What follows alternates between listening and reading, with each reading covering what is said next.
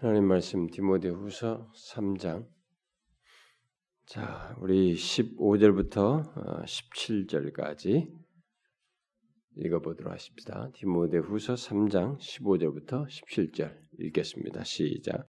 또 어려서부터 성경을 알았나니 성경은 등이 너로 하여금 그리스도 예수 안에 있는 믿음으로 말미암아 구원에 이르는 지혜가 있게 하느니라.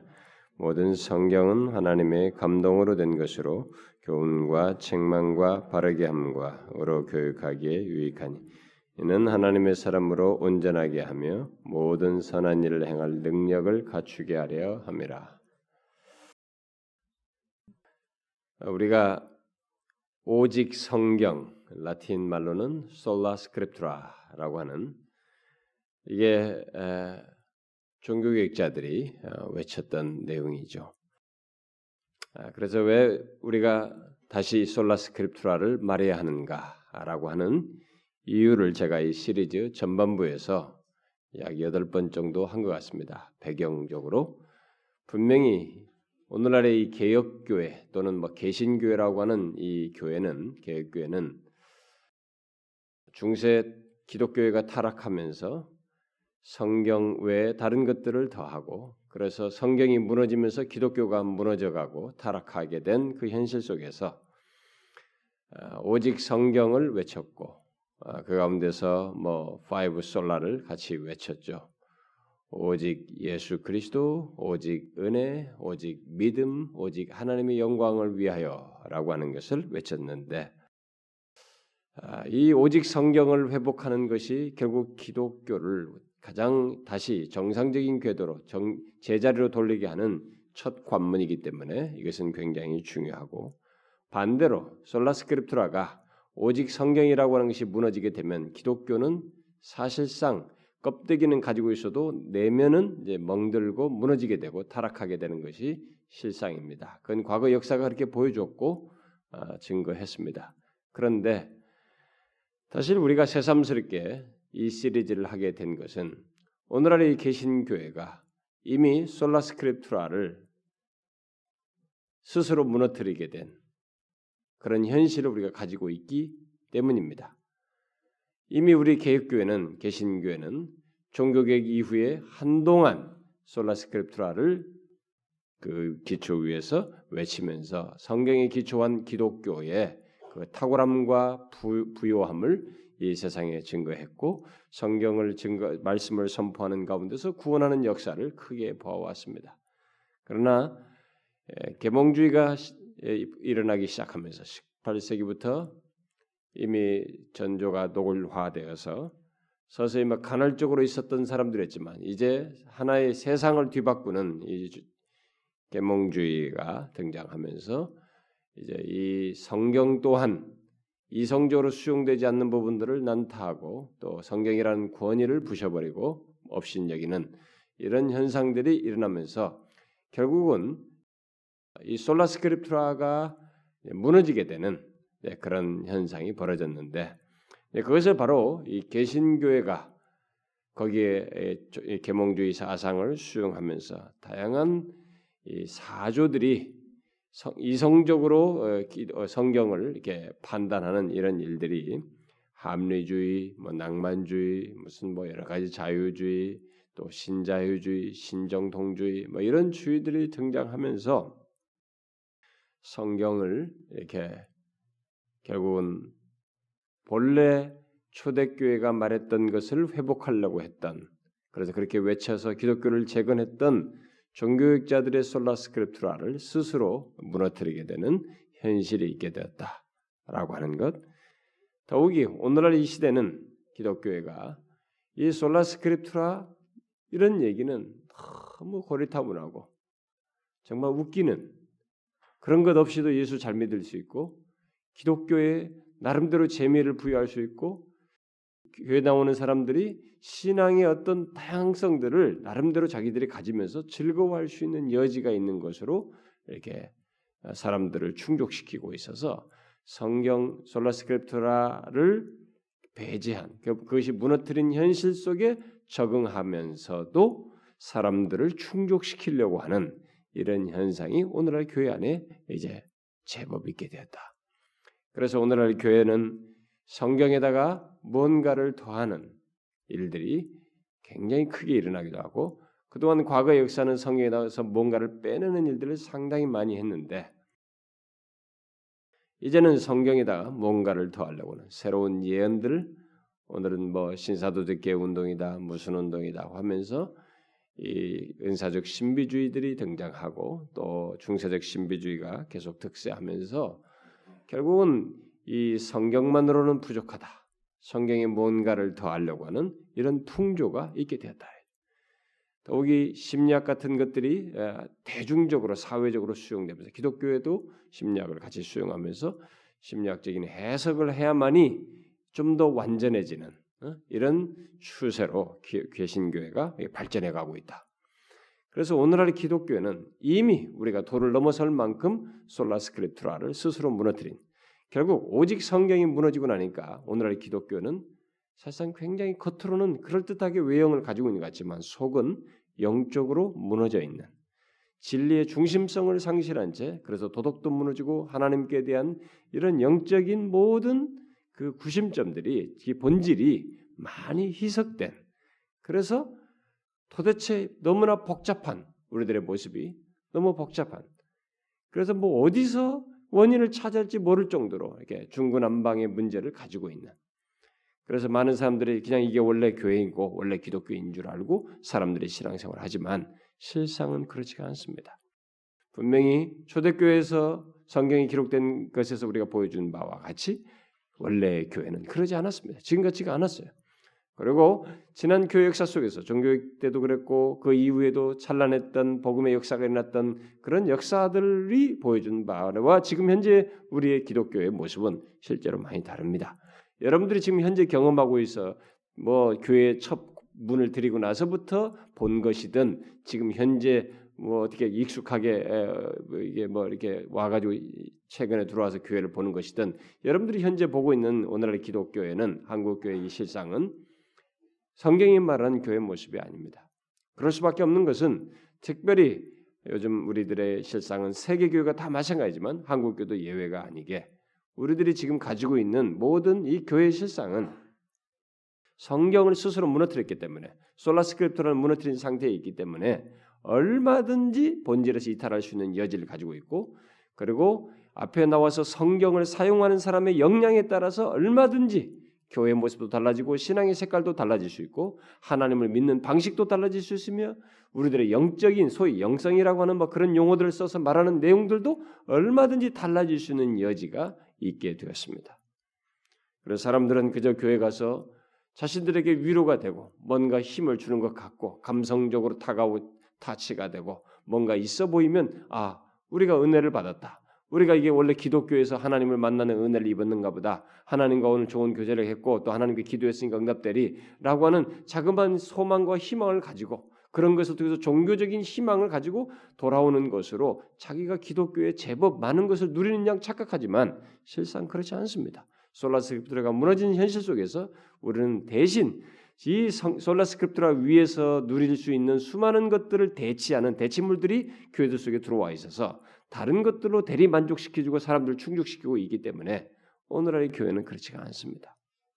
그래서 그런 현실을 배경적으로 얘기를 하고 그러면 초대교회 사도들과 그 다음에 사도들의 전통을 다시 회복하기 위해서 외쳤던 종교학자들이 솔라스크립트를 외쳤을 때 그들이 솔라스크립트라고 외쳤을 때 그 내용은 구체적으로 뭐냐라고 했을 때 그것은 흔히 아, 우리가 개혁자들이 어, 어, 후대 종교육 라인에 선 사람들이 성경의 속성으로 한 일곱 가지 정도로 말했던 것으로 설명할 수 있지만 직접적으로 현실적으로 우리에게 그냥 중복되지 않고 강조할 수 있는 것 뭐 한 네 가지 정도를 제가 얘기했습니다.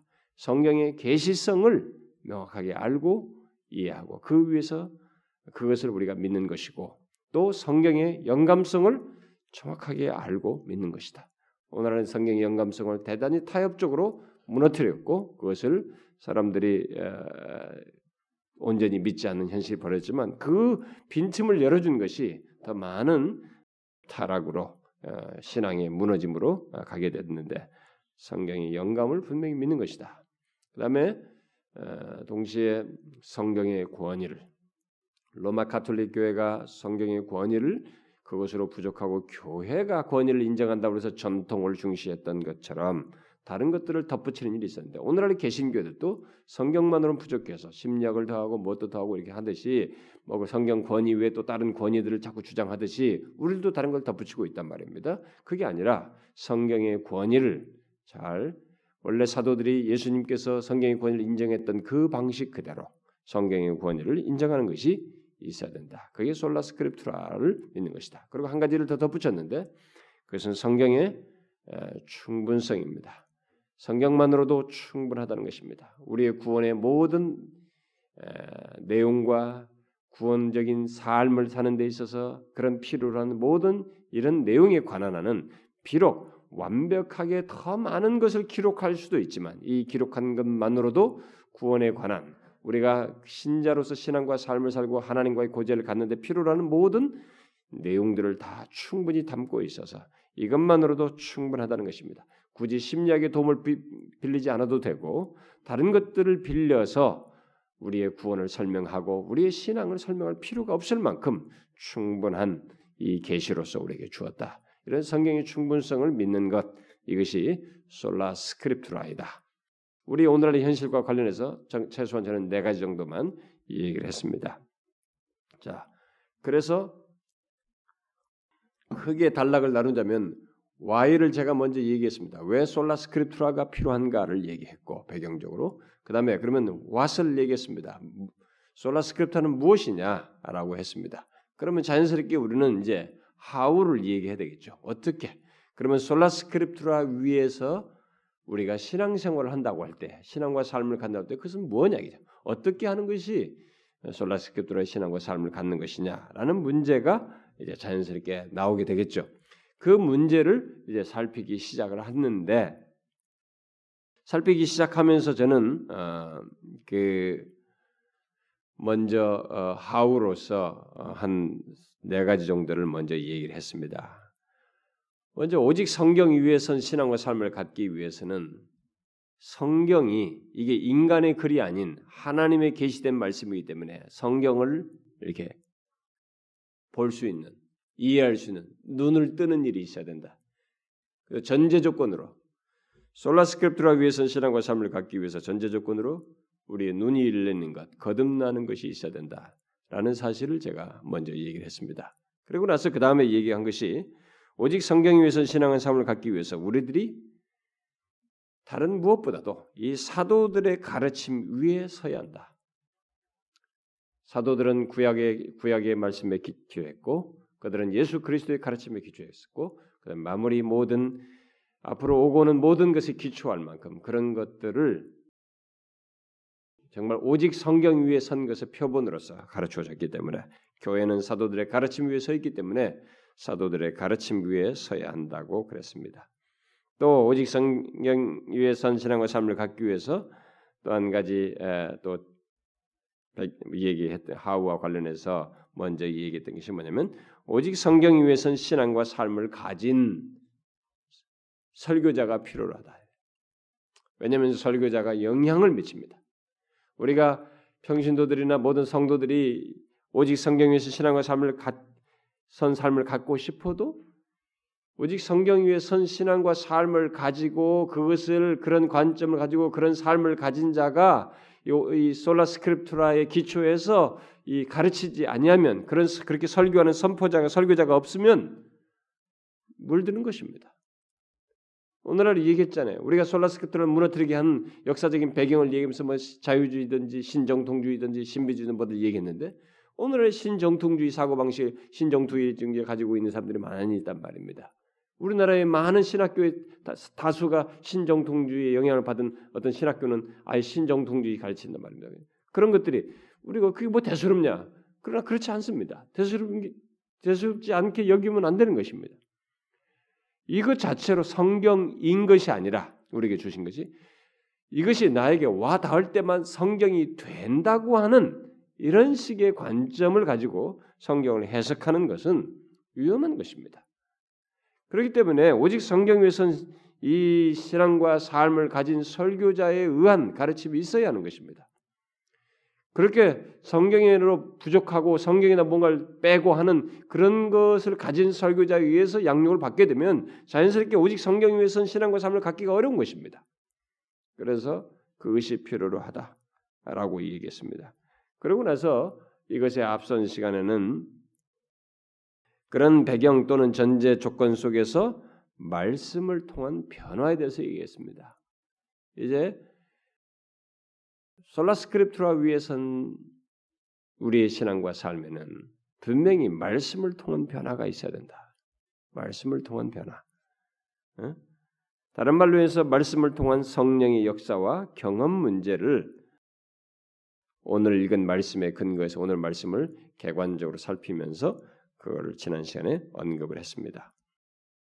그런데 제가 아, 중간에 얘기를 했죠. 아, 이 하우를 이렇게 일반적인 차원에서 이제 대답을 하, 설명을 하다 보니까 이제 교회적인 차원 또 일반적인 차원에서 이게 언급을 하다 보니까 이제 궁극적으로 이제 적용을 하려면 우리가 좀 더 개인적으로 어, 솔라스크립트라 위에선 신앙과 삶을 갖기 위해서 구체적으로 우리가 적용하면서 해야 할 생각해야 할 이런 여러 가지 내용들이 디테일한 내용들이 있는데 그런 것들을 장황하게 여기서 연결시키자니 그건 또 길어지고 그래서 어, 일단 일반적인 차원에서 교회적인 차원에서 이 하우를 일단락 짓자라고 했습니다. 그리고 그런 세부적인 내용은 이것에 이어서 별도로 새로운 시리즈로 어, 하자. 라고 했습니다. 그런데 제가 좀, 좀 예, 그렇게 하자고 하고 이제 중간에 그렇게 마음이 바뀌었는데 이 뒷부분에 와서 그렇게 바뀌다 보니까 이제 그 이제 마무리를 전체도 일반적인 차원에서 마무리 짓는 것이 너무 성급하고 너무 어설프고 이게 간단해진 왜냐면 괜히 뒤에 가서 언급하고 여기 하기도 그럴 수도 없고 뭐 이렇게 막 그래서 뭔가를 더 해야 되는데 조금 더 해야 되는데 예, 그런 메모는 다 날아가 버렸고 그래서 제가 여기서 간단하게 이제 아, 정리를 뭐 한두 번 더 이 지난 시간에 말한 것에 이어서 말씀과 성령의 문제를 덧붙이려고 합니다. 저희가 말씀을 통한 성령의 역사와 경험 문제를 아, 덧붙이려고 합니다. 사실 이 내용을 이런 내용은 그 개인적 적용을 할때 세부상으로서 이게 그때 먼저 얘기를 하고 세부적으로 또 적용하는 어, 그런 방식으로 언급할 내용이었는데 일반적인 차원에서 이 문제를 먼저 여기에 마무리 하우의 마무리에서 언급을 해야 될 것 같습니다. 사실 그렇다면은 이 처음부터 이게 이 개인적인 문제로 나누어서 할 것이었으면 어, 요 문제를 이 하우의 제일 첫 번째로 얘기를 했으면 어, 더 좋았을 걸 하는 생각이 듭니다. 실제로 더 그래야 할 내용이에요. 그렇지만 어쩔 수가 없습니다. 아, 그래서 지금까지 자연스럽게 우리가 교회적인 교회적인 차원에서 말하다 보니까 이게 첫 번째 그 거듭난 문제로 얘기하고 나서 어, 말하다 보니까 자연스럽게 교회적인 차원에서 주로 있어야 할 것들을 이제 얘기한 셈이 돼버렸죠. 음, 거듭나야 되고 눈이 열려야 되고 사도적인 가르침이 있어야 되고 오직 성경 위에서 설교자가 필요로 하고 말씀을 통한 성령의 역사가 있어야 한다. 뭐 이렇게 얘기를 했습니다. 그래서 이제 먼저 이 하우의 첫 번째로 얘기해야 할 어, 바로 이 교회적인 차원에서 생각할 때 중요한 내용인 말씀을 통한 이 성령의 역사, 어, 달리 말하면 말씀을 통한 성령의 임재와 역사 문제를 어, 이 마지막에 제가 일반적인 차원에서 이 솔라 스크립트라의 이 하우 어, 부분, 결론 부분, 적용적인 부분으로 다루려고 합니다. 지난주는 이 본문을 설명하면서 했기 때문에 이것에 근거해서 좀 더 조금 더 세부적인 내용을 첨가될 내용을 오늘 다음 시간 허락되면 그 다음 정도까지 음, 음, 말씀을 통한 성령의 임재와 아, 이 경험 문제 아, 이 문제를 다루려고 합니다. 왜냐하면 이게 아주 성경과 관련해서 중요한 문제로 지금까지 아, 거론되어 왔기 때문에 여기서 이 문제를 다루지 않을 수가 없습니다. 자 그러면 우리들이 지금까지 살핀 내용, 오직 성경 위에선 신앙과 삶을 갖기 위해서 전제되어야 할 내용으로서 지금 몇 가지를 얘기했단 말이에요. 네, 그것에 이어서 덧붙여서 생각할 내용, 곧 말씀을 통한 성령의 임재와 역사 문제, 이 문제를 어, 본문을 통해서 좀 연관지어 살펴봅시다. 오늘 우리가 읽은 이 말씀은 어, 그 이전에 앞선 시간에 이 말씀을 설명하면서 성령과 아, 이 성경, 성경과 성령 하나님의 관계를 간단히 언급을 하고 본문이 오늘 읽은 내용이 밝히는 바대로 성경은 그리스도 예수 안에 있는 믿음으로 말미암아 구원에 이르게 하는 지혜가 어? 있게 할 뿐만 아니라 그러니까 성경이 구원에 이르게 하는 지혜와 관련되어 있다. 어? 자적으로 구원을 이르게 하는 지혜가 있게 할 뿐만 아니라 그다음에 교훈과 책망과 바르게 함과 의로 교육하여서 하나님의 사람으로 온전케 하고 모든 선한 일을 행할 능력을 갖추게 하는 다른 말로 하면 그리스도의 형상을 담도록 하는 이런 것과 아, 관련돼 있다. 성경이 성경이 그렇게 한다. 물론 이런 변화는 성경 자체가 그렇게 하는 것이 아니고 성령께서 성경 말씀을 통해서 그렇게 하신다라고 했습니다. 그래서 우리들이 예수 그리스도를 믿어 구원에 이르는 것뿐만 아니라 하나님의 사람으로 온전케 되는 것 또는 그리스도의 형상을 담도록 담기 담는 이런 담도록 예, 변화시키는 일은 성령께서 말씀을 통해서 하시는 것이다라고 했습니다. 결론적으로 성령과 성령 하나님과 성경 곧 하나님의 말씀은 불가분의 관계에 있다라는 것입니다. 예, 불가분의 관계가 있다. 우리는 이 성경을 대단히 중시 여기는 이 개혁주의를 전통을 따르는 사람들 속에서 역사 속에 지난 교역사를 보게 되면 루터를 루터가 거기에 비판을 받는 한 요점이기도 한데 이 성경 자체를 너무 이렇게 독립시켜서 중시하는 이런 경향이 있어요. 자기도 모르게. 그건 대단히 위험한 것입니다. 성경과 성령 하나님은 잠시도 분리시켜서 말하면 안 되는 것입니다. 우리의 의식 세계 속에서도 생각 속에도 분리시키는 일이 있어서는 안 돼요. 그렇게 하지 말아야 됩니다. 성경과 성령 하나님은 분리되지 않습니다. 성령 하나님은 자신의 임재를 말씀을 통해서요. 그렇기 때문에 또 말씀이 증거되어지는 자리에 말씀이 선포되는 곳, 말씀이 읽혀지는 그 자리에 성령은 그 말씀을 통해서 자신의 그 역사, 자신의 임재, 자신의 사역, 자신의 능력 이런 것들을 뭐 조명으로 하심으로 뭐 여러 다 같이 다 다양한 방식으로 드러내시 드러내시기 때문에 분리해서는 안 됩니다. 자, 이런 배경 지식을 가지고 솔라스크립트라 위해선 신앙과 삶을 갖는 데 있어서 가장 큰 주제요 가장 중요한 내용이라고 할 수 있는 이 내용고 성경 또는 하나님의 말씀을 통한 성령의 역사와 임재 문제를 볼 텐데 보자는 것인데 자 달리 말하면 하나님의 말씀을 통한 변화 문제이기도 하고 또 하나님의 말씀을 통한 체험 문제라고 말할 수도 있습니다. 하나님 말씀을 통한 체험 뭐 더 정확히 말하면 성령의 임재와 역사를 경험하는 문제, 체험하는 문제라고 말할 수도 있겠습니다.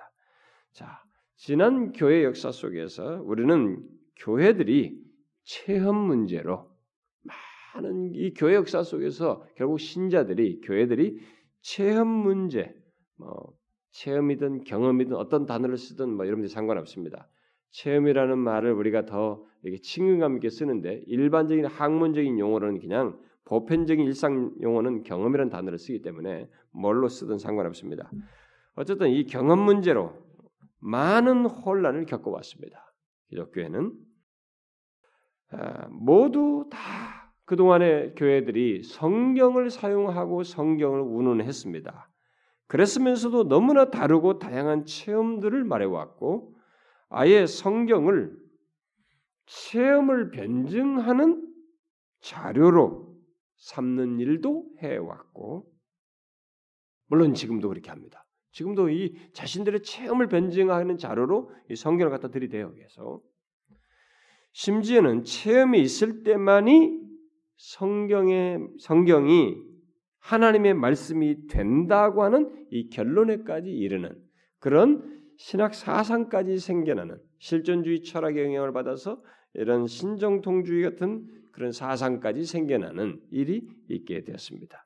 자, 이런 배경 속에서 그러니까 체험이 있을 때만이 하나님의 말씀이 참된 말씀이 되는 뭐 이런 식의 차원에서 그것도 대단히 주관적인 체험이에요.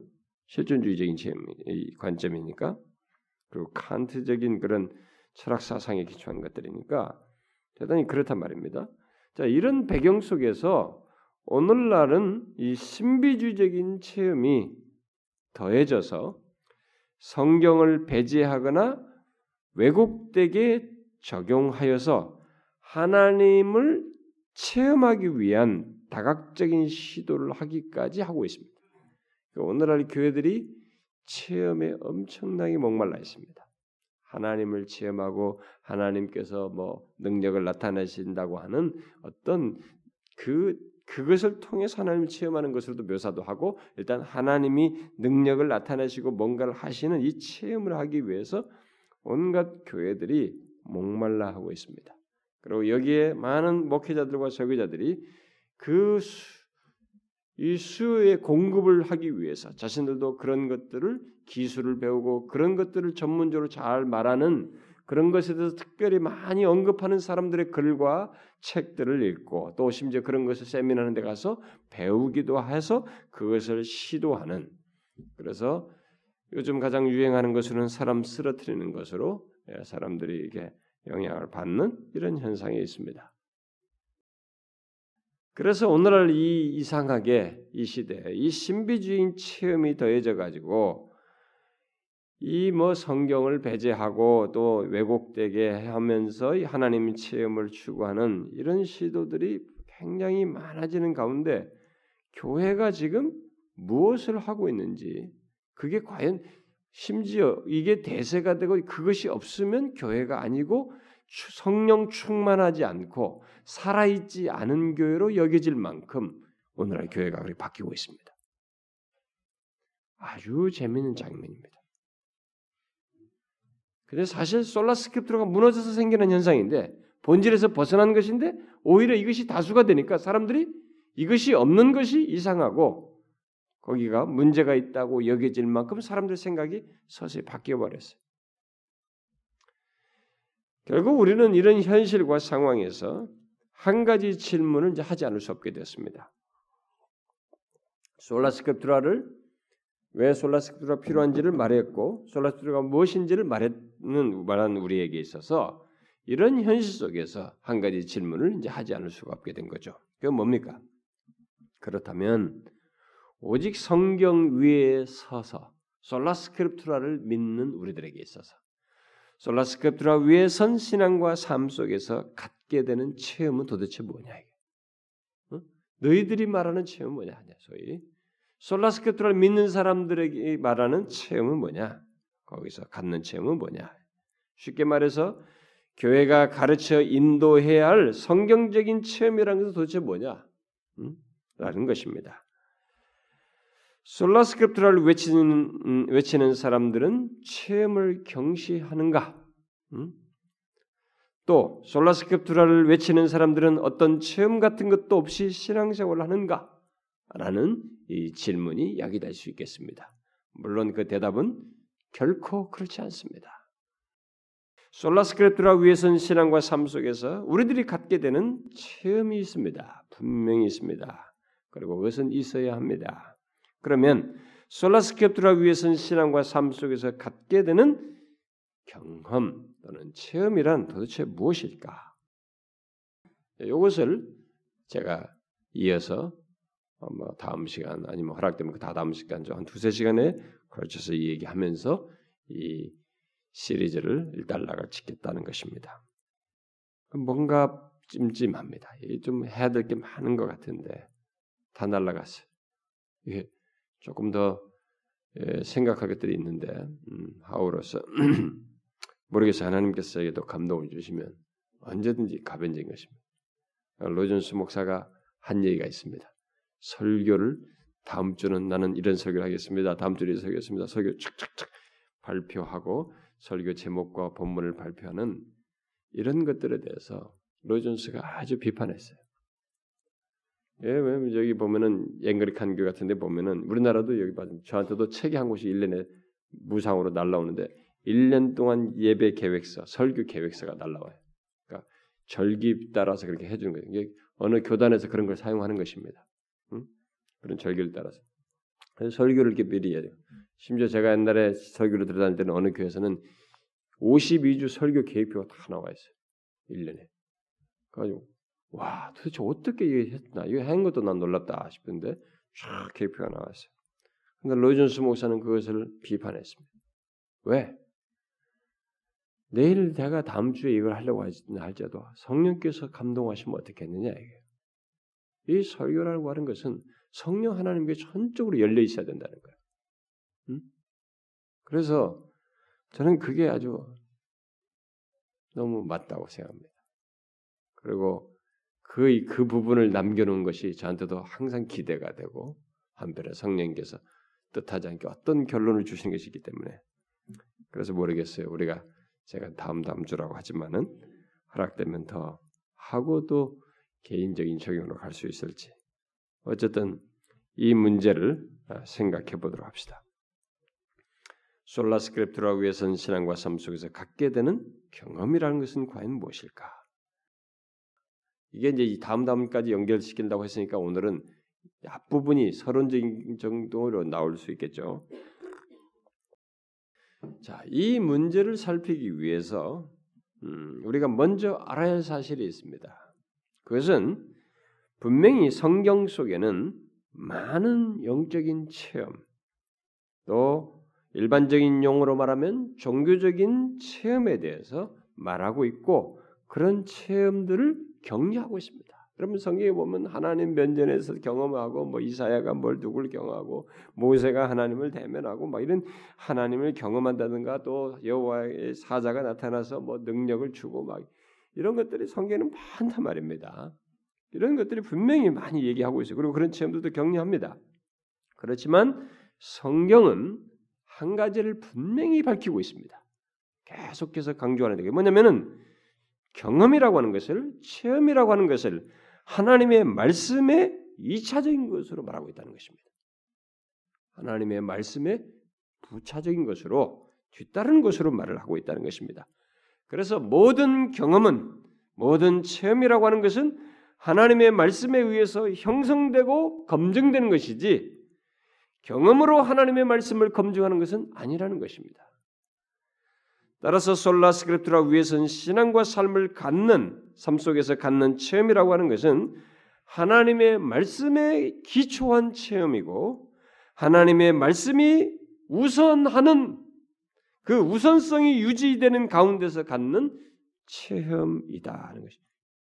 이게 솔라스크립트라 위해서는 신앙과 삶에서 갖는 우리의 체험 문제. 제가 왜 이 문제를 체험 문제를 여기서 건드리냐면 솔라스크립트라는 문제를 얘기하면서 왜 이걸 건드리냐면은 지금까지 모든 기독교의 역사가 이 성경을 얘기하면서 경험 문제, 체험 문제, 이 문제를 제일 혼란스럽게 얘기했고 또 여기에 제대로 굉장히 관심을 가졌고 이것과 관련해서 그동안에 복잡한 일들이 많았고 그래서 솔라스크립트를 얘기하려면 반드시 여기에 대해서 어느 정도 성경적인 그 못지않게 솔라스크립트라 위에선 체험이라고 하는 문제를 답을 해줘야 되기 때문에 이 문제를 거론하는 것입니다. 이것을 우리들도 알고 구해야 되고 경험을 또 어, 가져야 되기 때문에 이 얘기를 하는 것입니다. 하나님의 말씀은 우리들의 경험을 이렇게 분별을 할 수 있게 해주고 경험이 말씀을 그렇게 하는 게 아니에요. 내가 경험했는데 봐라 이게 아니고 하나님의 말씀이 우리의 경험을 분별하고 또 이것이 어떤 것을 차별화시켜야 될지를 말해주며 유익한 경험들을 또한 갖도록 인도해 주기도 하고 하나님께 영광 돌리는 경험을 격려해 주기도 하는 그래서 모든 것이 성경에 기초해야 된다는 것입니다. 우리들의 경험 세계에는 유익하지 않는 유익하지 않고 선하지 않는 원천으로부터 오는 경험들이 굉장히 많습니다. 여러분들이 아셔야 됩니다. 우리가 하나님을 믿는다고 추구하고 예수 믿는 가운데서 막 주변에서 보고 듣고 경험하는 것이라 할지라도 우리들의 경험 세계는 유익하지 않고 선하지 않는 원천에서 나오는 경험들이 상당히 많습니다. 여러분 인간의 경험을 믿으면 안 되는 것입니다. 경험은 항상 부차적이야지.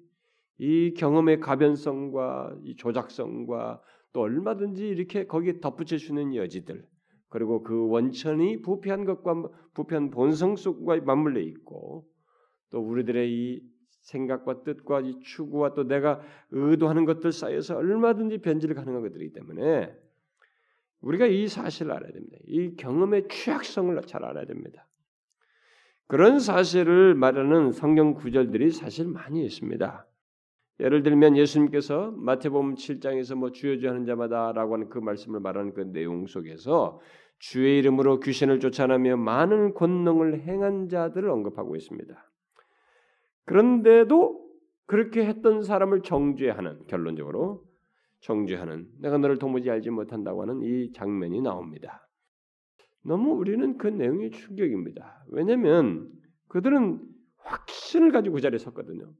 그러면서 담대하게 말했습니다. 내가 주의 이름으로 이렇게 귀신도 쫓아내고 많은 권능을 행했습니다라고 자신의 이 그런 경험의 근거에서 자신을 통해서 있었던 그 경험의 근거에서 확신 있게 조금도 의심하지 않냐고 말을 했습니다. 그런데 정죄를 받았단 말이에요. 이렇게 이 사람들은 자신들의 경험의 근거에서 아무런 자신의 구원이든 자신의 존재와 이 옳고 그름에 대해서 의심하지 않고 있었다는 것입니다. 이 정도로 이 경험이라고 하는 것은 사람들에게 더 확신해요. 그래서 이 긍정적인 면이 있는 것입니다. 이 경험이라고 하는 것은 우리로 하여금 더 확고하게 하는 문제가 있기 때문에 뒤따라서 그러니까 이 부분이 유용한 면이 분명히 있어요. 근데 이것이 순서가 바뀐 가운데서 이렇게 확신을 가지면 이런 꼴이 나는 거야. 성경이 먼저 우선하고 하나님의 계시된 말씀에 근거해서 경험을 분별해서 소유하는 것이어야 되는데 그것을 고려하지 않고 하나님의 뜻은 상관않고 경험에 너무 확고하게 해서 이렇게 의심 없이 섰을 때는 이건 아주 치명타가 될 수 있는 것입니다. 이 사람들의 문제가 뭐였습니까? 주님께서 내가 너를 도무지 알지 못한다고 했을 때 그 말한 내용이 뭐였냐는 거예요. 이들이 이렇게 확신에 차서 말했지만은 주님은 그들이 우선성을 망각했다는 것입니다. 하나님의 말씀의 우선성을 망각했다. 그래서 하나님 뜻대로 행하지 않았다. 하나님의 뜻은 바로 하나님의 말씀입니다. 계시예요. 하나님의 말씀을 하나님의 말씀이 자신들의 체험보다 우선해야 되는데 거꾸로 했던 것입니다. 뜻은 행치 아니하고 뜻은 저버리고 자신들이 행한 이 체험의 확고한 거기에 확신을 가지고 담대히 섰던 것입니다. 이 성경 구절은 장차 너무 엄청난 장면으로 성취되 나타날 겁니다. 저는 확신해요. 왜냐하면 교회 안에 의외로 많은 사람들이 이 하나님의 말씀의 우선성을 뒤로 하고 이것을 다 안다고 생각해요. 그냥 아주 전제사항으로 내 던져버려요. 그러면서 지금 솔라스크립트가 무너진 이 현실이 결국 거짓이 아닌 것이 밝혀진다고요. 다 이것을 뒤로 하고 의외로 많은 사람들이 자신들의 경험에 근거해서 담대하게 서는 것입니다. 그리고 내가 뭘 했다는 거야. 내가 뭘 체험했다는 것입니다. 이것을 가지고 너무 확신 있게 끝까지 간다는 것입니다. 아니요. 그 나중에 주님 앞에 설 때 쇼킹의 날입니다. 저는 그렇게 봅니다. 그 말씀 자체가 쇼킹해요. 그런 현실이 벌어진다는 것이 쇼킹한 것입니다. 그래서 오늘날 이 성도 교회 다니는 사람들이 무슨 뭘 쫓아다니 막 경험을 쫓아다니 뭐 체험을 쫓아다니고 여기가 뭐 있대 뭐 있대 이 쫓아다니 웃기는 것입니다. 이게 우리의 세대가 정말 이상한 세대인 거예요. 하나님의 어디가 바른 진리를 말하냐? 우리 영혼을 어디서 살려주느냐 이게 누가 우리에게 진리를 말해주는가? 어?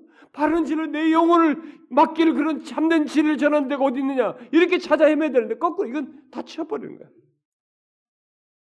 제가 어제 그 우리 교 한동안 주일 안 예배를 제외한 시간에 왔던 와서 제가 지난번에 이제 설교도 한번 부탁했습니다만 그 한 목사님 부부 이번 주에 미국으로 유학을 가기 전에 어제 저한테 인사하러 와서 식사하고 얘기도 했습니다.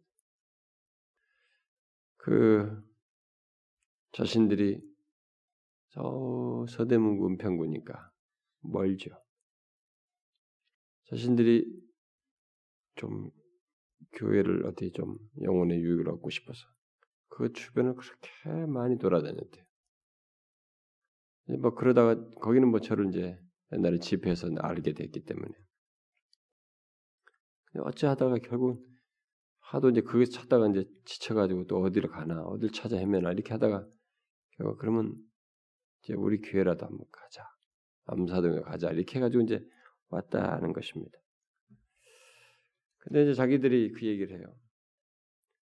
사모님 말이 그렇습니다.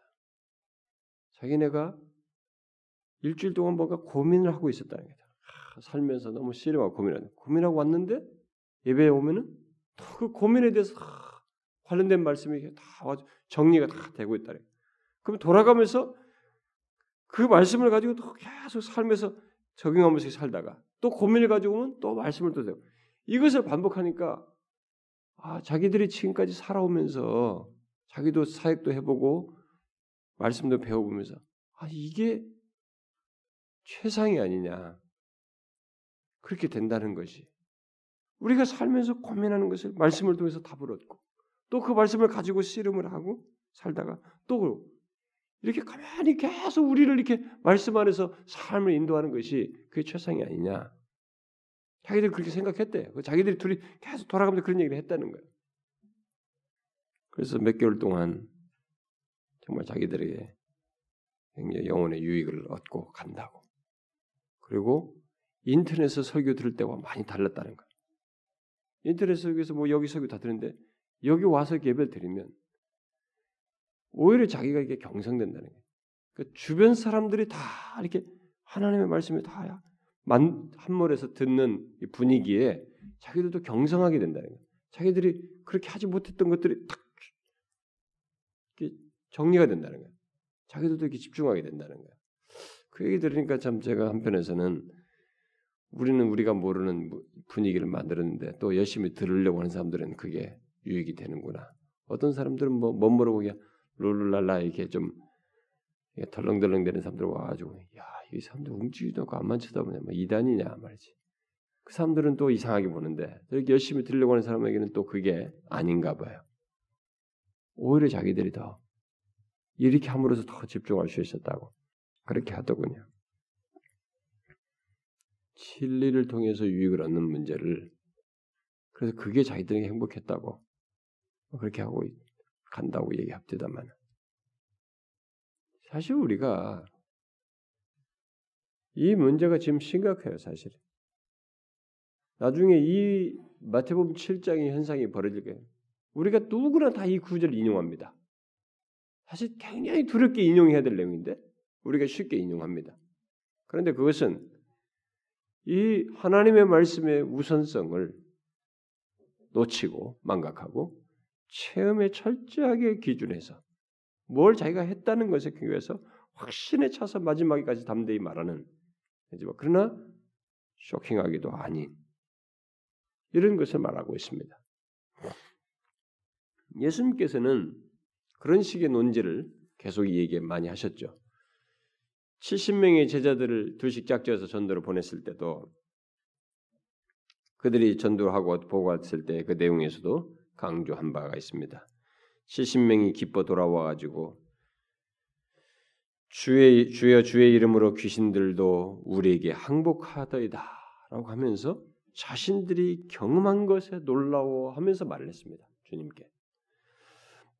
그랬을 때 예수님께서 사단이 하늘로부터 번개같이 떨어진 것을 보았다고 하시며 내가 너희에게 뱀과 전갈을 밟으며 원수의 모든 능력을 취할 권능을 주었으니 너희를 해할 자가 결코 없으리라 라고 하면서 중요한 말을 덧붙입니다.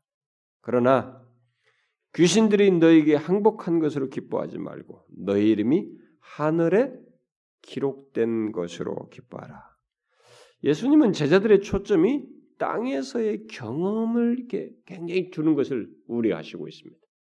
그, 그게 아니라 땅에서 이런 경험이 아니고 그들의 구원, 곧 하늘에 있는 책에 고정되어야 된다는 사실을 말해준 것입니다.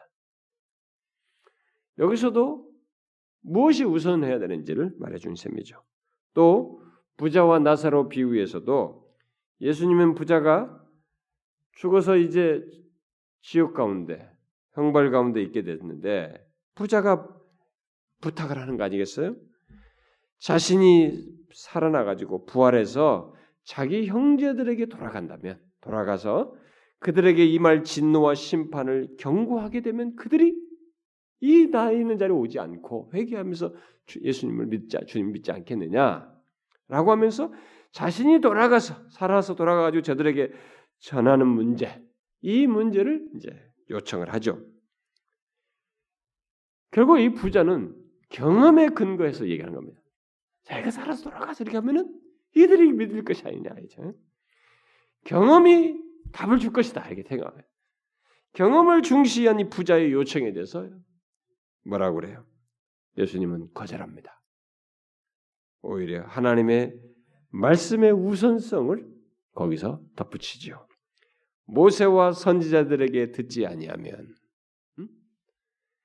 비록 죽은 자 가운데서 살아나는 자가 있을지라도 이런 놀라운 경험을 하는 일이 있다 할지라도 구원함을 받지 아니하리라. 말씀의 우선성을 얘기한 것입니다. 예수님과 똑같이 바울도 경험에 대한 말씀의 우선성을 여러 차례 강조했죠. 바울은 여러분도 잘 알다시피 기적을 많이 일으키는 거기에 그런 일으키는 하나님의 권능을 이렇게 드러냈던 사람이었고 그것에 하나님의 권능에 친숙한 사람이었습니다. 그리고 헬라인의 지혜도 지혜가 주는 유익과 이 지혜가 주는 이 나름대로 지적인 체험에도 아는 사람이에요. 뭔가 그런 게 아는 사람임에도 불구하고 그가 하나님의 말씀과 그것들을 대비해서 고린도전서에서 말하지 않았습니까? 유대인은 표적을 구하고 경험을 구하는 것이죠. 헬라인은 지혜를 찾으니 여러분 지혜도 지적 경험이라는 게 있습니다. 이것도 경험의 세계에 포함시킬 수 있어요. 지혜를 찾으니 우리는 십자가에 못 박힌 그리스도를 전하니 말씀이에요. 복음입니다. 우리에게는 유대인에게는 거리끼는 것이요 이방인에게는 미련한 것이로되라고 말을 했습니다. 영적인 경험과 지적인 경험의 척도로서 바울이 말하고 있는 것이 무엇입니까? 자신이 전한 복음이에요. 하나님의 말씀입니다. 하나님의 말씀이 이런 것들을 판단하는 척도요 우선적성을 갖는다는 것입니다. 오늘날 교회들이 하듯이 경험이 체험이 척도가 아니죠. 아니에요. 오늘날은 우리가 그렇게 바뀌었습니다만 그게 아니라는 것을 분명히 바울이 밝혔습니다. 바울은 고린도전서에서 또 이 신자들 세계 속에서 고린도 교회 성도들 세계 속에서도 방언, 예언과 같은 또 은사의 형식을 취하는 종교적인 경험 이런 체험을 언급을 하죠. 그런 것들을 면밀히 다루면서 그 모든 현상을 확고하게 기존의 공적인 하나님의 말씀의 통제 아래 있어야 한다는 사실을 밝히죠. 이 부분은 성경을 찾아보는 게 좋을 것 같습니다. 제가 여러분들에게 읽어주는 것보다는 여러분 눈으로 보는 것이 좋을 것 같아요. 고린도전서 14장을 한번 보십시다. 고린도 14장 37절 38절 37절 38절 한번 읽어봅시다. 시작. 만일 누구든지 자기를 선지자나 혹은 신령한 자로 생각하거든 내가 너에게 편지하는 이 글이 주의 명령인 줄 알라. 만일 누구든지 알지 못하면 그는 알지 못하는 자이니라. 이게 보세요. 너희에게 편지하는 이 글이 신령한 자라고 생각하거든. 그 신령하다고 하는 무엇에 기초하지 말고 편지하는 이 글 말씀이죠. 여기에 지금 주의해야 된다는 것을 얘기합니다. 그래서 여기 만일 누구든지 알지 못하면 그는 알지 못하는 자니라고 그랬는데 이것을 한 영어 성경은 이렇게 풀어서 설명을 해버려서 만일 이 말을 무시하면 그 사람 자신이 무시를 당할 것이다. 그렇게 말해버렸어요. 번역을 했습니다. 여러분 아시죠? 바울은 삼층천에 이끌려서 말할 수 없는 경험을 했던 사람입니다. 그러니까 인간이 경험할 수 있는 최고를 경험했어요. 그렇음에도 불구하고 그 사람은 그것에 집중하지 않고 그 경험을 얘기하면서 예수 그리스도를 얘기합니다. 복음의 중심인 예수 그리스도를 얘기하는 거죠. 거기서도 결국 그런 경험의 문제를 얘기하면서도 바로 무엇이 우선해야 되는지 말합니다. 그렇게 복음 또는 말씀의 우선성을 두고 말하는 것과 달리 바울은 한 가지 미래 현상을 예언하죠. 우리 새벽기도 시간에 많이 살폈습니다만은 예수 그리스도 재림하시기 전에 일어날 현상으로서 사람들이 놀라울 정도로 체험을 추구한다는 것입니다.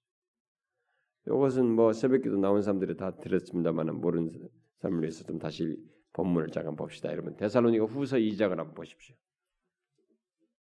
데살로니가 후서 2장 9절부터 12절 한번 읽어봅시다. 시작. 악한 자의 나타남은 사단의 활동을 따라 모든 능력과 표적과 거짓 기적과 불의의 모든 속임으로 멸망하는 자들에게 있으리니 이는 그들이 진리의 사랑을 받지 아니하여 구원을 받지 못함이라. 이러므로 하나님이 미혹의 역사를 그들에게 보내사 거짓 것을 믿게 하심은 진리를 믿지 않고 불의를 좋아하는 모든 자들로 하여금 심판을 받게 하려 하심이라.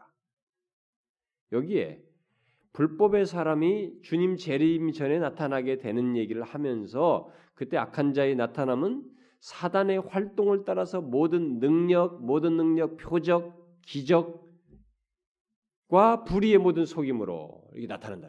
여기에 능력, 표적, 기적은 예수님과 사도들이 복음을 전하면서 복음을 확증하게 써먹 드러냈던 트레이드 마크예요, 이 세 가지는. 근데 마지막에 불법의 사람이 이 세 가지를 드러내는 거예요. 이것을 가지고 속이는 것입니다. 그런데 이들의 특징이 뭐냐? 거기 보니까 진리의 사랑을 받지 않아. 놀라울 때는 체험은 되게 좋아하는데, 체험은 추구하는데, 진리의 사랑은 받지 않아요. 응? 12절에 보면 또 진리를 믿지 않아. 오히려 불의를 좋아해요. 이게 말세에 있을 일이라는 것입니다. 와, 재미난 일이에요. 진리의 우선성을 얘기하면서 진리의 우선성을 무시하는 현상이 말세에 있게 된다. 그러면 이것을 이런 걸 좋아하는 사람들이 이걸 추구하는 사람들이 도대체 누구냐 이거예요. 이게 사실 배교할 사람들이고 어? 주님을 등질 사람들이 이게 착각하고 아 이게 진짜인가 보다 하고 표정만 보고 이게 진짜인가 보다 하고 따라가는 사람들 아니에요 이 사람들이 지금 믿지 않는데 자기 불이 자기 판단에 의해서 그게 불법의 사람에 의해서 일어났을 때 지금 재림 전에 사람들이 거기 미혹된다는 것이. 재밌지 않습니까? 그러되고 그런데 그 이후에 크리스천들인 대사로니가 교회 성도들에 대해서 말하면서 성도들을 얘기할 때는 우리의 복음으로 너희를 부르사 이렇게 말해요. 신자의 특징은 복음으로 부르는 거예요. 진리를 소유한 것입니다. 이게 우선하는 것입니다. 이 우선성을 얕잡아 보는 것이 아닙니다. 제가 이렇게 이런 얘기 나올 때마다 막 흥분하면서 얘기해도 이미 이 세대의 다수는 이런 얘기 못 들을 정도 눈이 가버렸어요. 맛이 갔어요. 아, 목사님, 목사님이 아직 체험이 없으셔서 그래요. 아직 능력을 경험하지 않아서 그렇습니다. 아직 성령 충만하지 않아서 그렇습니다. 뭐 온갖 판단을 다 하셔요. 한번 해보세요. 이런 은혜와 능력을 체험해 보세요. 그러면 입이 다 닫힐 겁니다.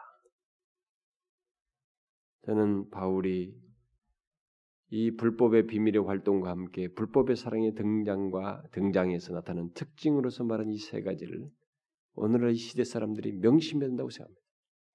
저는 체험을 무시하는 사람이 아닙니다. 저는 체험을 가진 사람이에요. 체험을 추구하고 그런 것들을 그동안 그렇게 하면서 살아온 사람입니다. 그러나 진리의 우선성을 줘야 되는 거예요. 그 다음에 모든 체험들은 그것에 의해서 분별돼야 되고 가지치기 돼야 되고 방향성을 잡아야 되고 목적성이 하나님의 영광으로 나가도록 해야 되는 것입니다. 그런 경험들이 돼야 되는 것이. 오히려 이것은 사단이 써먹는 사단이 써먹는 것이. 그것이 기준이 아닙니다.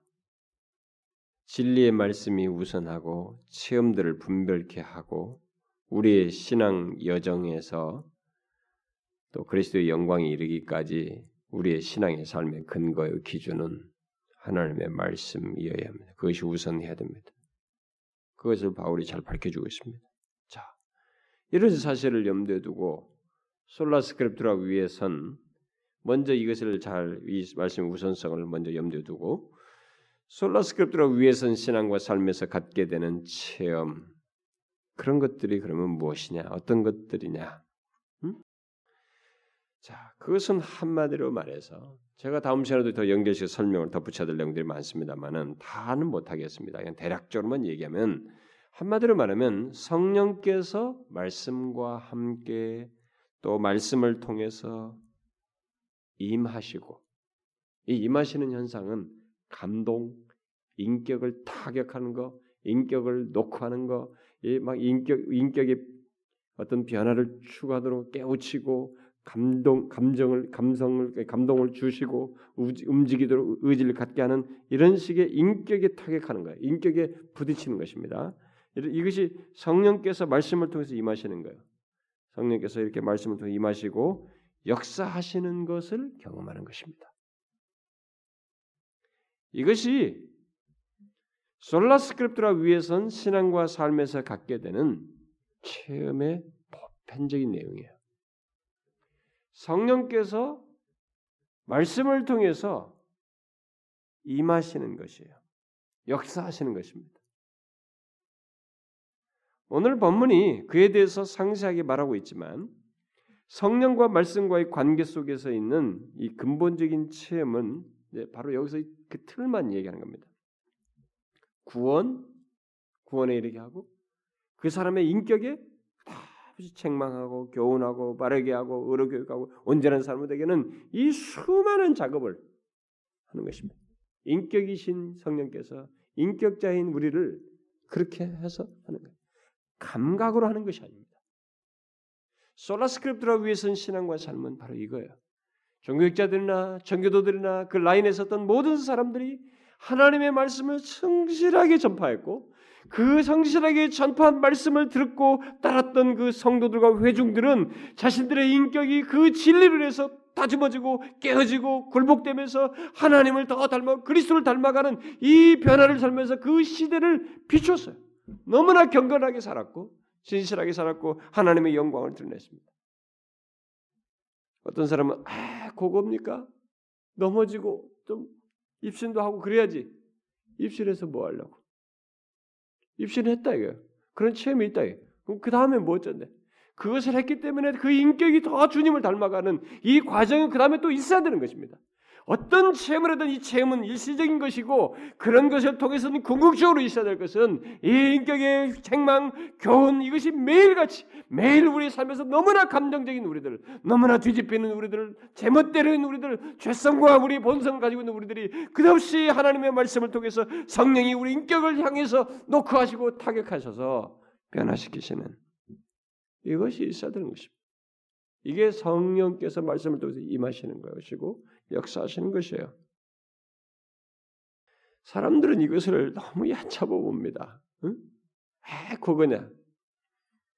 여러분이 그렇게 되는 데를 온 세상을 뒤져서 찾아보십시오. 저는 확실하게 말하고 싶습니다.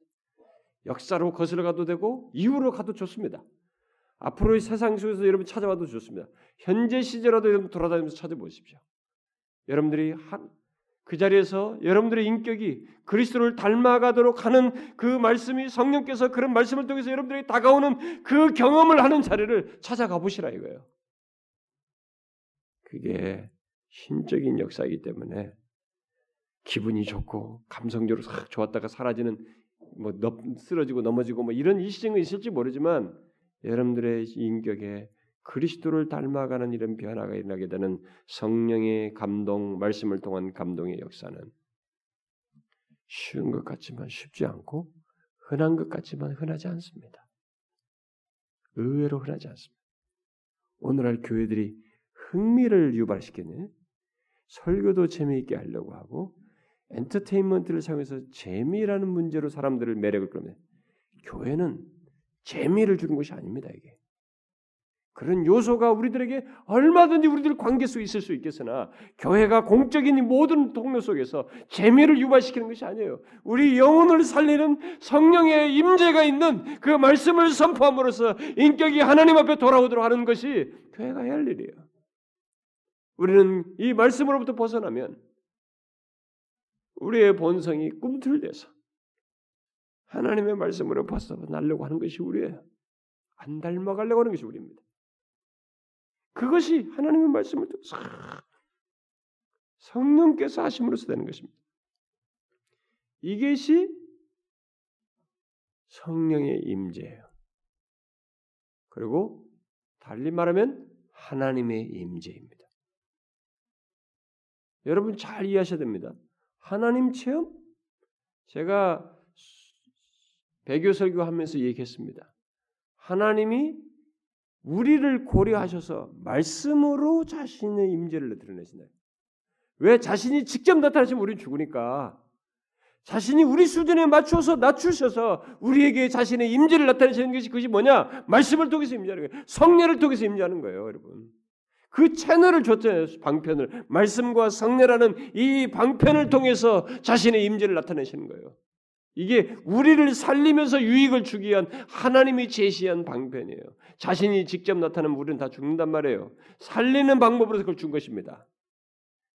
그런데 그런 말씀을 통해서 임재가 뭐냐 이게 여기에 그 임재 하나님의 임재를 대표적으로 그 임재를 드러내신 분이 바로 성령이에요, 여러분. 구약에서부터 이것은 증가한 바입니다. 구약에서부터 성령을 하나님의 영, 여호와의 영이라고 그랬어요. 하나님의 신이라고 그랬습니다. 하나님의 영, 옛날 번역으로는 옛날 번역 하나님 신이라고 그랬죠. 그러니까 이 하나님의 영은 구약에서부터 자신의 목적을 성취하기 위해서 여러 가지 측면에서 활동하시는 여호와이심을 말씀하셨어요. 그러니까 그 영은 생명을 수유하는 권능과도 연결되어 있고 또 하나님의 임재와도 연결되어서 언급되어 왔습니다. 구약에서부터. 그래서 그 영에 사로잡히는 것은 바로 하나님의 권능을 부여받는 것이었고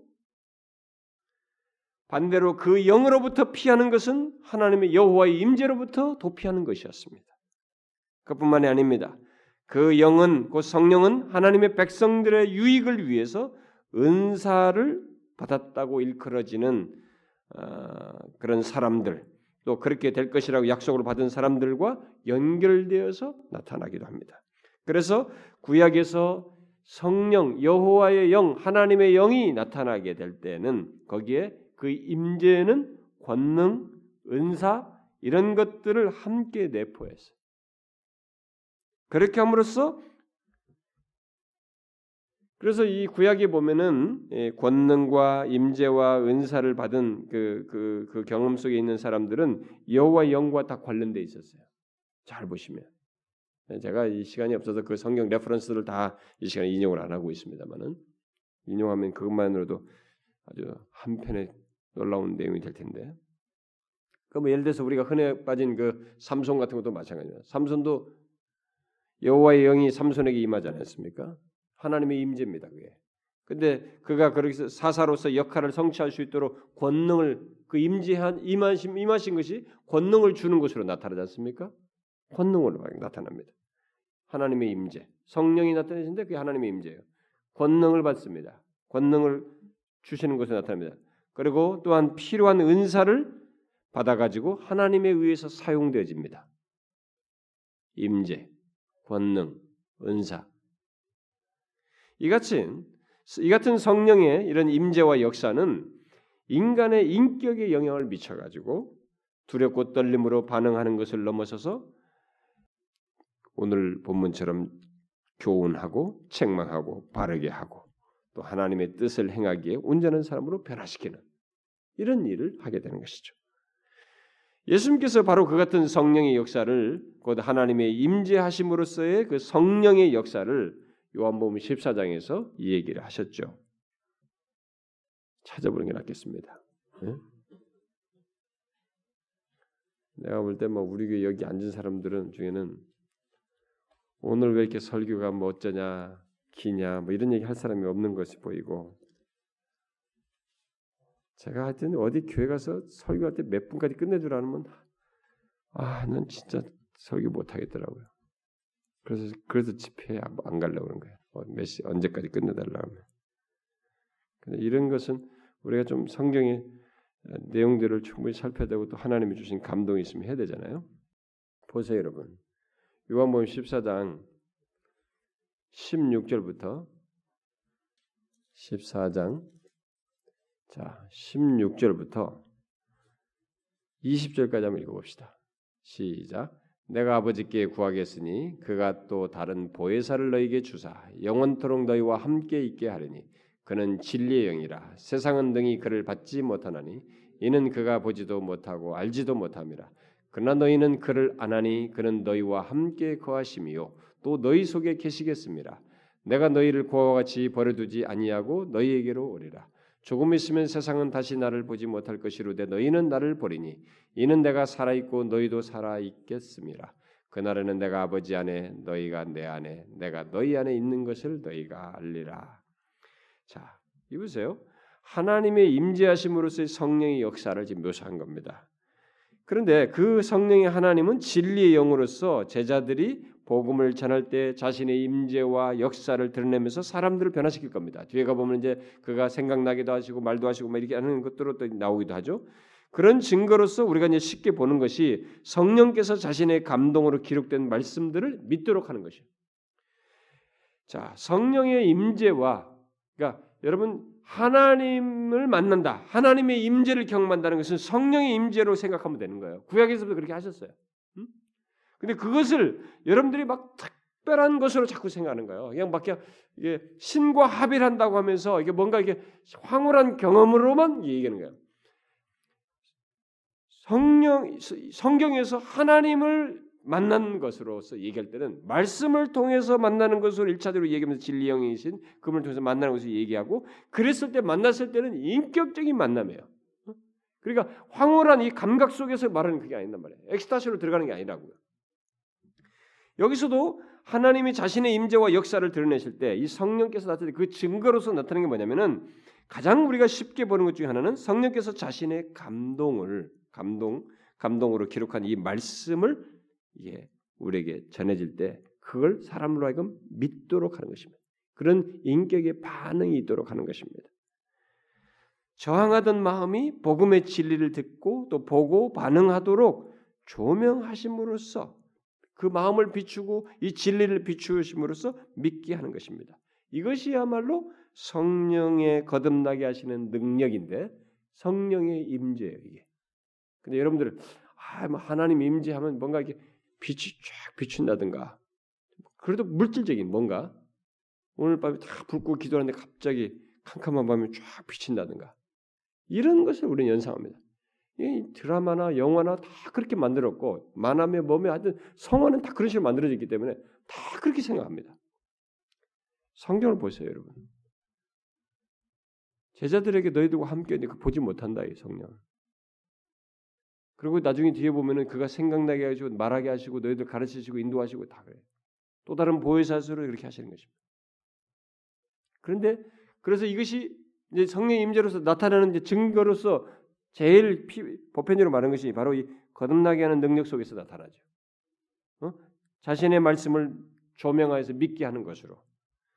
또 성령 하나님께서는 거룩하게 하시는 영의 모습으로도 드러내기도 하시죠. 그래서 자신의 임재를 그렇게 나타냅니다. 그러니까 하나님의 말씀으로 조명하시고 계속 진리를 비추어서 그리스도의 사랑을 확증하게 하시고 더 나아가서 거룩하게 하시는 영으로서 그리스도의 형상을 담도록 이끄십니다.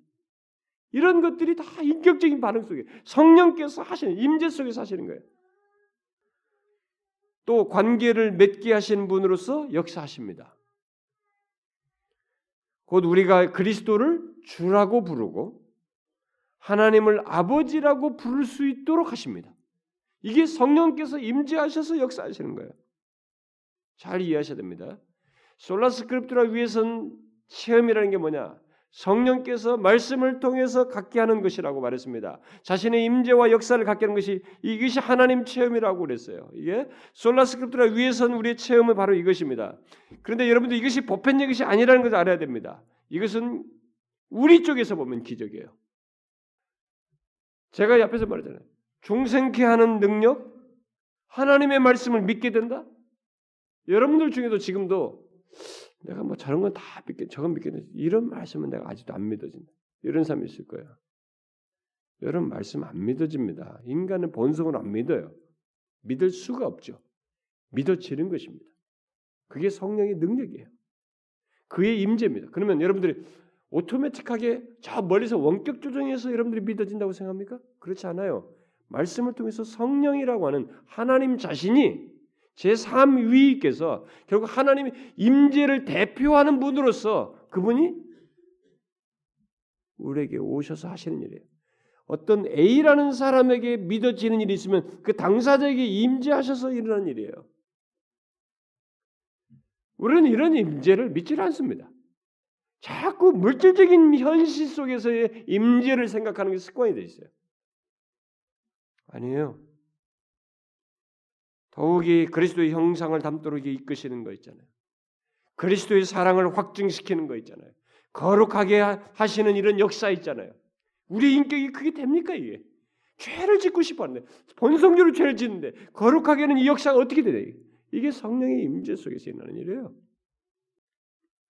제가 조금 전에 또 말했지 않습니까? 관계를 맺게 하시는 것도 성령의 임재 속에 있는 거예요. 그리스도를 내가 주라고 말하는 거예요. 하나님을 아버지라고 부를 수 있게 하는 거야. 이게 뭐냐? 성령의 임재 속에서 있는 일이에요. 우리는 그리스도의 사랑에 대한 지식으로 말미암아 하나님께 담대히 나아갈 수 있고 그리스도의 성령의 은사로 말미암아 그 그분에 대한 그분과의 관계에 대한 확신을 갖게 됩니다. 이런 모든 것이 성령께서 그의 말씀을 통해서 임지하여 권능을 나타내시고 은사를 주심으로 또 행하시는 가운데서 갖게 되는 경험하게 되는 것들입니다. 따라서 이 기적 중의 기적은 성령께서 말씀을 통해서 이렇게 우리를 변화시켜서 하나님을 아바 아버지라고 부르고 그리스도와의 관계 속에서 사랑을 확신하며 하나님께 담대히 나아가는 것입니다. 여러분들이 진심으로 믿음을 가지고 하나님에 대한 이해를 가지고 하나님을 아바 아빠죠, 아빠죠. 우리말로 하면 아빠, 아버지라고 부를 수 있으면 그게 성령의 임재 속에서 된 거예요. 그게 안 됩니다. 여러분들이 돌아가면 돌아다니면서 해보라고 시켜보세요. 절대로 안 됩니다. 말로는 따라할지 몰라도 진심으로 그게 안 나와요. 그건 성령의 임재와 역사 속에서 있는 것입니다. 더욱이 성령이 하나 되게 하시는 역사, 이런 것들을 통해서도 우리는 그의 임재를 볼 수 있습니다. 성령이 하나 되게 하시는 역사는 그리스도와 연합하는 관계를 갖고 그리스도 안에 있는 다른 사람들과 연합하여서 한 몸을 이루게 하는 이런 것들은 다 성령의 임재 가운데 있는 역사예요. 성령께서 임재하여 권능을 나타내서 우리에게 갖게 하시는 체험입니다. 그러니까 여러분들 우리가 같은 신자들 사이에서 이렇게 한 몸으로서의 관계를 갖는 거 있잖아요. 이것도 성령의 임재예요. 그래서 성령이 교통하심이라고 말하는 것입니다. 성령이 교통하심, 그 임재예요. 결국 성령께서 그의 말씀을 통해서 구원에 이르게 하여 다양한 구원적인 은혜를 경험하고 그리스도의 사랑을 확신하며 하나님을 아버지라고 부르고 그런 자들과 한 몸을 이루는 것은 한 사람에게 생길 수 있는 변화 중에 최고의 변화예요. 여러분 한 존재가 인생 속에 살아가면서 생길 수 있는 변화 중에 최고의 변화는 바로 성령께서 이렇게 하시는 변화예요. 그가 임재해서 이런 역사를 하시면 이런 것이 자신에게 생기는 것이에요. 이게 기적에 해당하는 것이에요. 체험 중에 최고의 체험입니다. 우리가 자꾸 이방 종교를 따라서 무슨 체험을 하려고 하는 게 아니에요, 여러분. 이런 체험. 이 과정 속에서 그리스도의 사랑을 확신케 하는 성령의 이런 임재 속에서 역사가 있을 때 우리가 압도되기도 합니다. 너무 그것이 놀라워서 그리스도의 사랑이 너무 부유해서 가슴이 터질 것 같은 우리의 감정이라고 하는 이 세계가 그것을 품지를 못할 만큼 커서 견디지 못할 상태를 경험할 수도 있어요. 그러나 그것도 인격 안에서 일어난 일이에요. 몽롱 상태로 가게 하는 것이 아닙니다. 바울은 고린도전서에서 성령의 임재로 방언과 예언 등이 동반된다는 것을 말하고 있습니다. 그러나 성령의 임하심의 증거로서 가장 중요하게 이야기하는 것은 놀랍게도 고린도전서에서 다른 것이 아니에요. 예수 그리스도를 주라고 고백하는 것으로 말하고 있습니다. 그것이 바로 성령의 임하심의 증거라는 거예요. 성, 방언과 예언은 모두에게 보편적으로 있어다고 말하지 않습니다. 그걸 다 이야기하면서도 성령의 임하심의 중요한 증거로서 가장 중요하게 말한 것은 예수 그리스도를 나의 주로 고백하는 것이 그렇게 믿는 것입니다. 또 로마서 8장과 갈라디아서 4장에서도 바울은 성령의 임재에 대한 가장 뚜렷한 증거로서 하나님을 아빠, 아버지라고 믿고 고백하는 것으로 말하고 있습니다. 놀랍게도 오늘날 교회들이 추구하는 소위 특별한 체험이라고 하는 것들, 뭐 방언, 예언, 넘어짐, 입신 등 이런 것들이 아니고 성령께서 그의 말씀을 통해서 구원에 이르게 하여 나타내는 하나님과의 관계, 하나님을 아버지라고 부르는 관계, 그리고 다른 그리스도인과의 관계를 최고의 체험으로 말하고 있습니다. 여러분도 우리 교회에서 같이 신앙생활을 아시잖아요. 어떤 사람은 이걸 못 가져요. 하나님과의 그 아버지 관계로서 친밀한 관계를 계속 교회를 나오면서도 못 갖고 결국 나가고 세상이 더 좋아가지고 우리들과의 관계, 신자들과의 관계가 그렇게 별로 안 좋아요. 이거 싫어서 다른 데 가요. 세상으로 나가는 이런 사람들이 있었지 않습니까? 그게 바로 성령의 임재와 역사예요. 결국 우리는 성령께서 말씀을 통해서 임하실 때 두렵고 떨림으로 하나님을 만나는 경험을 하게 되는 것입니다.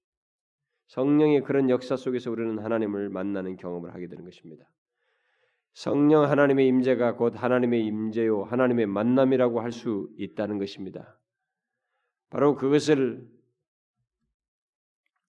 성령 하나님께서 말씀을 통해서 우리에게 경험케 하시는 거죠. 신자의 경험은 그것입니다. 솔라스크립트라 위해선 우리의 경험은 바로 그거예요. 하나님과의 관계 속에서 그리스도와 한몸된 다른 지체들과의 관계 속에서 갖는 모든 것들, 성령의 감동하시고 역사하시고 우리 인격을 변화시키는 모든 것들 이런 것들이 다 성령의 인재 속에 있는 강, 경험들이에요. 솔라스크립트라 위해선 신자들이 가져야 할 체험입니다. 이게 한두 가지가 아니고 우리 일상 속에 다 관여되어 있습니다. 매일같이 있어요. 여러분들이 이런 모임에 와서도 있는 것입니다. 스페셜한 것, 일상이 이것이 없는 사람에게 스페셜한 의미가 없어요. 스페셜하다고 소위 여기는 그런 것들이 의미가 없는 것입니다. 이 평상시 항상 성령께서 임재하셔서 우리 하신 이 역사가 있는 가운데서 다른 것이 있어야 하는 것입니다. 다른 많은 내용들을 제가 다 생략하고 다음 시간에도 다른 걸 더 덧붙이겠습니다만 솔라 스크립트라 위해선 우리의 체험이 바로 이런 것인 걸 알고 이것을 귀히 여기면서 추구해야 됩니다. 예? 이런 가운데서 성령께서 말씀을 통해서 우리를 오시는 것이 하나님 만남인 줄 알아야 됩니다. 이 이해를 바르게 가지셔야 됩니다. 솔라스크립트라 위해선 신앙과 삶은 이거예요. 경험은 바로 이것입니다. 저는 여러분들이 이 부분에서 오해가 없기를 바래요. 이 세대에 편승하지 않기를 바랍니다. 기도합시다. 하나님 아버지 감사합니다. 저희들이 오직 성경 위에선 신앙과 삶을 갖기 위해서 어떠해야 하는지 살폈는데 특별히 그 위에선 신자의 체험의 세계가 무엇인지를 잠시 살폈습니다. 주여 성령께서 자신의 말씀을 통해서 우리에게 임하시고 우리의 인격을 녹화하시고 교훈도 하시고 책망도 하시고 바르게 하셔서 온전한 삶으로 빚으시며 거듭나게는 능력으로부터 시작해서 거룩하게 변화시키는 능력을 드러내시고 우리 안에서 하나님께 영광 돌리도록 수많은 경험들과 변화들을 갖게 해주시는 이 사실을 바로 그것이 계속되는 성령 하나님의 만남 속에서 있게 되는 줄을 알고 이 체험을 잘 기억하고 더 갈망하고 추구하며 나아가는 저희들 되게 하여 주옵소서. 오 주여 주의 말씀을 통한 임하심을 더 사모하며 나오고 구하는 우리들 되게 하여 주옵소서. 예수 그리스도의 이름으로 기도하옵나이다. 아멘.